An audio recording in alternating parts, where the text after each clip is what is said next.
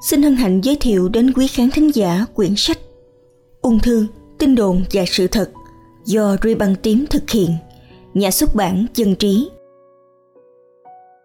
Tin đồn số 29 Quá trị gây vô sinh Quá trị là một trong những phương tiện chính trong điều trị ung thư, nhưng một trong số những tác dụng phụ của quá trị là ảnh hưởng lên chức năng sinh sản, có thể gây vô sinh. Vấn đề này rất quan trọng đối với các bệnh nhân, nhất là những bệnh nhân trẻ tuổi. Vô sinh là tình trạng không thể mang thai hoặc không thể có con. Quá trị có thể làm suy giảm hay ngừng hoạt động của buồng trứng ở nữ, làm giảm số lượng hoặc chức năng tinh trùng ở nam dẫn đến vô sinh. Nhẹ hơn, có thể làm rối loạn chức năng sinh sản, tình dục. Vấn đề này có thể chỉ là tạm thời trong thời gian điều trị với quá trị, nhưng cũng có thể là vĩnh viễn, tùy thuộc vào loại thuốc và liều thuốc quá trị. Biểu hiện của tình trạng vô sinh cũng như các phương pháp dự phòng cũng sẽ khác nhau ở bệnh nhân nam và nữ. Ở nữ giới, vô sinh tạm thời, kinh nguyệt có thể không đều hay không có trong suốt thời gian điều trị, nhưng trở lại bình thường khi kết thúc quá trị. Khoảng 30% bệnh nhân gặp tình trạng này và kinh nguyệt thường sẽ trở lại bình thường sau 6 đến 12 tháng. Vô sinh vĩnh viễn Một số loại thuốc quá trị gây ảnh hưởng rất lớn đến chức năng của buồng trứng, do đó sau khi điều trị, buồng trứng không còn hoạt động như bình thường nữa, làm cho bệnh nhân không thể mang thai sau đó và có thể không còn kinh nguyệt. Tình trạng này thường liên quan đến quá trị với liều cao và thường ảnh hưởng ở những bệnh nhân nữ lớn tuổi hơn, nhất là những bệnh nhân gần đến tuổi mãn kinh. Mãn kinh sớm Bệnh nhân có thể mãn kinh sau điều trị quá trị cho dù chưa tới tuổi mãn kinh thông thường. Tùy thuộc vào loại ung thư, tình trạng sức khỏe hiện tại của bệnh nhân cũng như mức độ các triệu chứng mãn kinh mà bác sĩ có thể kê đơn cho bệnh nhân sử dụng liệu pháp hormone thay thế để điều trị. Liệu pháp hormone thay thế bắt đầu sau quá trị, nhưng liệu pháp này không thể giúp buồng trứng hoạt động lại như cũ nên không thể chữa trị được vô sinh. Ở nam giới, giảm số lượng tinh trùng giảm chức năng tinh trùng hay khả năng thụ tinh với trứng của tinh trùng. Một số loại thuốc còn có thể ảnh hưởng đến thần kinh dùng cơ quan tiết niệu sinh dục, gây ra một số vấn đề như rối loạn cương dương, giảm khoái cảm khi quan hệ tình dục.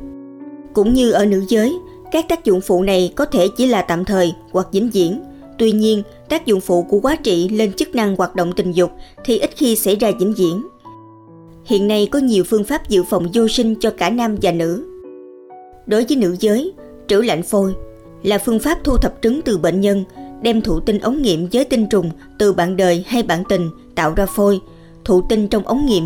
Sau đó tiến hành trữ lạnh phôi có được cho đến khi bệnh nhân muốn sinh con thì đưa phôi vào tử cung để phát triển thành thai như bình thường.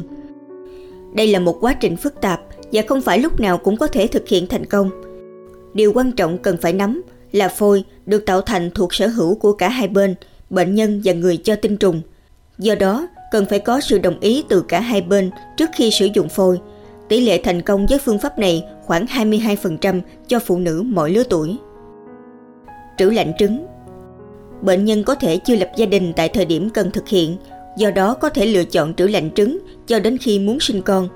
Bệnh nhân có thể sử dụng thuốc kích thích buồng trứng, bác sĩ sẽ thu thập trứng và trữ lạnh chúng. Quá trình sau đó thực hiện tương tự như quá trình trữ phôi ở trên và tỷ lệ thành công khoảng 20%. Trữ lạnh mô buồng trứng nhiều nhà nghiên cứu đang tiến hành thực hiện chuyển mô buồng trứng và trữ lạnh chúng trước khi bắt đầu quá trị với ý tưởng sẽ cấy lại mô buồng trứng cho bệnh nhân khi kết thúc điều trị. Nếu sau đó mô buồng trứng vẫn hoạt động bình thường thì bệnh nhân sẽ vẫn duy trì được khả năng sinh sản. Tuy nhiên, phương pháp này chưa được phổ biến, hiện nay chỉ có một vài trung tâm thực hiện. Các phương pháp trên có vẻ thuận tiện để dự phòng vô sinh, tuy nhiên cũng có một số vấn đề. Thứ nhất, bệnh nhân cần sử dụng thuốc kích thích buồng trứng để có thể thu thập trứng dễ dàng hơn. Thuốc này có thể tương tác hoặc làm giảm tác dụng của thuốc điều trị một số loại ung thư, ví dụ như ung thư vú, loại ung thư phát triển phụ thuộc vào hormone. Thứ hai, cần phải có thời gian.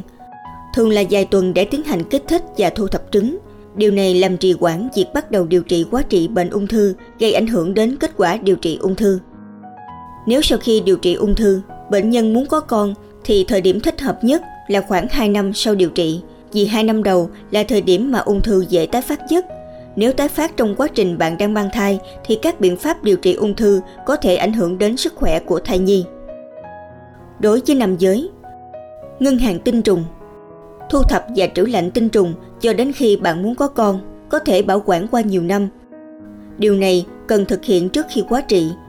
Cũng như các phương pháp ở nữ, phương pháp này có thể làm trì hoãn quá trình điều trị ung thư hoặc bệnh lý ung thư vốn dĩ đã làm suy giảm số lượng, chức năng tinh trùng của bạn, nên có thể sẽ khó thực hiện.